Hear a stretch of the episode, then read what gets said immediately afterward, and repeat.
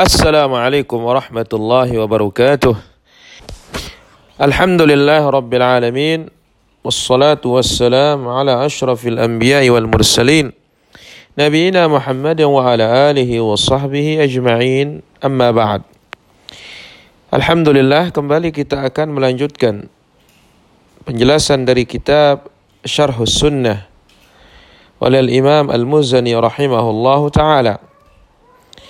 Dan terakhir kita sudah mengambil ucapan Al-Musannif rahimahullah Asamanallah wa iyyakum bittaqwa. Semoga Allah Azza wa Jalla menyelamatkan kita dan menjaga kita semua dengan ketakwaan. Sekarang kita lanjutkan. Qala Al-Imam Al-Muzani rahimahullah wa waffaqana wa iyyakum limuwafaqatil huda.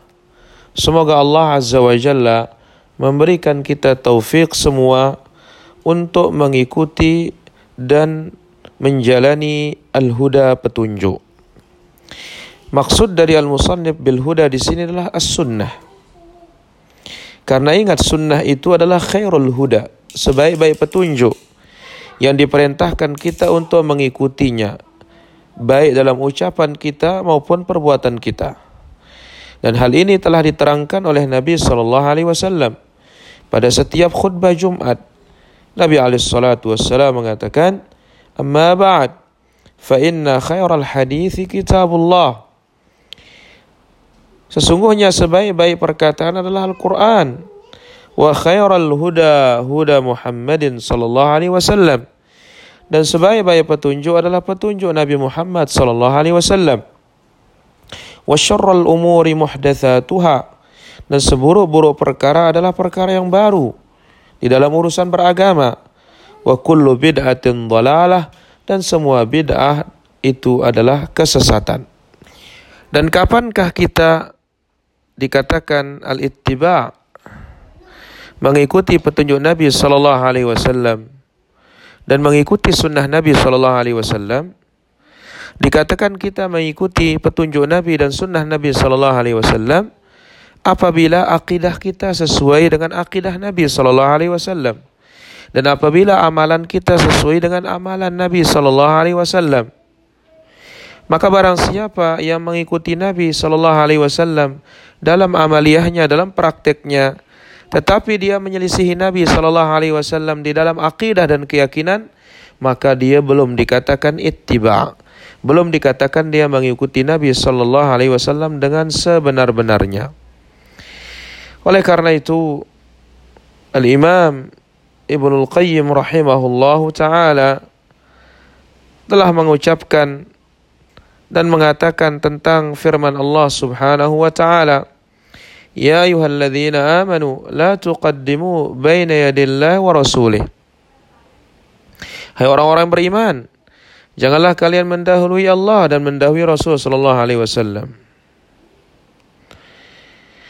La taqulu hatta yaqulu wa la taf'alu hatta. Jangan kalian berkata sampai Nabi sallallahu alaihi wasallam mengucapkannya. Dan janganlah kalian berbuat sampai Nabi Shallallahu Alaihi Wasallam memerintahkan. Kemudian Al Imam Al Muzani rahimahullah mengatakan amma ba'du. Adapun selanjutnya innaka sa'altani an uwaddiha laka minas sunnah. Engkau telah meminta kepadaku agar aku jelaskan kepadamu as-sunnah. Arti dari sunnah di sini adalah al-aqidah Engkau telah meminta kepadaku untuk menjelaskan kepadamu tentang akidah. Karena para ulama kita menyebut di dalam kitab-kitab mereka dalam masalah akidah, dalam masalah pokok-pokok agama, sunnah itu adalah akidah, akidah itu disebut sebagai sunnah. Seperti Al-Imam Ibn Abi Asim punya kitab namanya Sunnah. Kemudian Abdullah ibn Imam Ahmad punya kitab namanya Sunnah. Kemudian Al-Imam Al-Barbahari namanya Syarhus Sunnah. Kemudian juga Al-Imam Al-Muzani muridnya Imam Syafi'i namanya yaitu Syarhus Sunnah. Maka kitab-kitab yang ditulis dalam masalah akidah dinamakan dia sebagai As-Sunnah. Sebagaimana juga disebut sebagai akidah atau al-i'tiqad. Yang mana diambil dari kata al-aqd, mengikat. Karena seorang muslim mengikat apa yang diyakini di dalam hatinya tanpa ada keraguan sedikit pun. Berdasarkan sabda Rasulullah sallallahu alaihi wasallam, "La ya'taqidu qalbu muslimin ala thalathi khisal illa dakhala al-jannah." Tidaklah seorang muslim berkeyakinan di hatinya akan tiga perkara melainkan pasti dia masuk ke dalam jannah. Dari sini para ulama kita rahmatullahi alaih telah menjelaskan bagaimana mereka menulis akidah dengan ucapan mereka apa kata mereka laisal i'tiqadu li. Keyakinan ini bukan milikku. Walaliman huwa akbaru minni. Bukan juga milik orang yang lebih besar dariku. Milik orang yang lebih tua dariku. Balil i'tiqad yu'khadh 'anillah.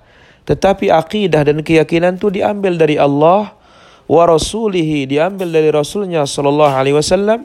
Wa ma ajma'a alaihi salaful ummah. Dan diambil dari apa yang telah disepakati oleh salaful ummah. Semoga apa yang kita ambil bermanfaat. Walhamdulillahirabbil alamin.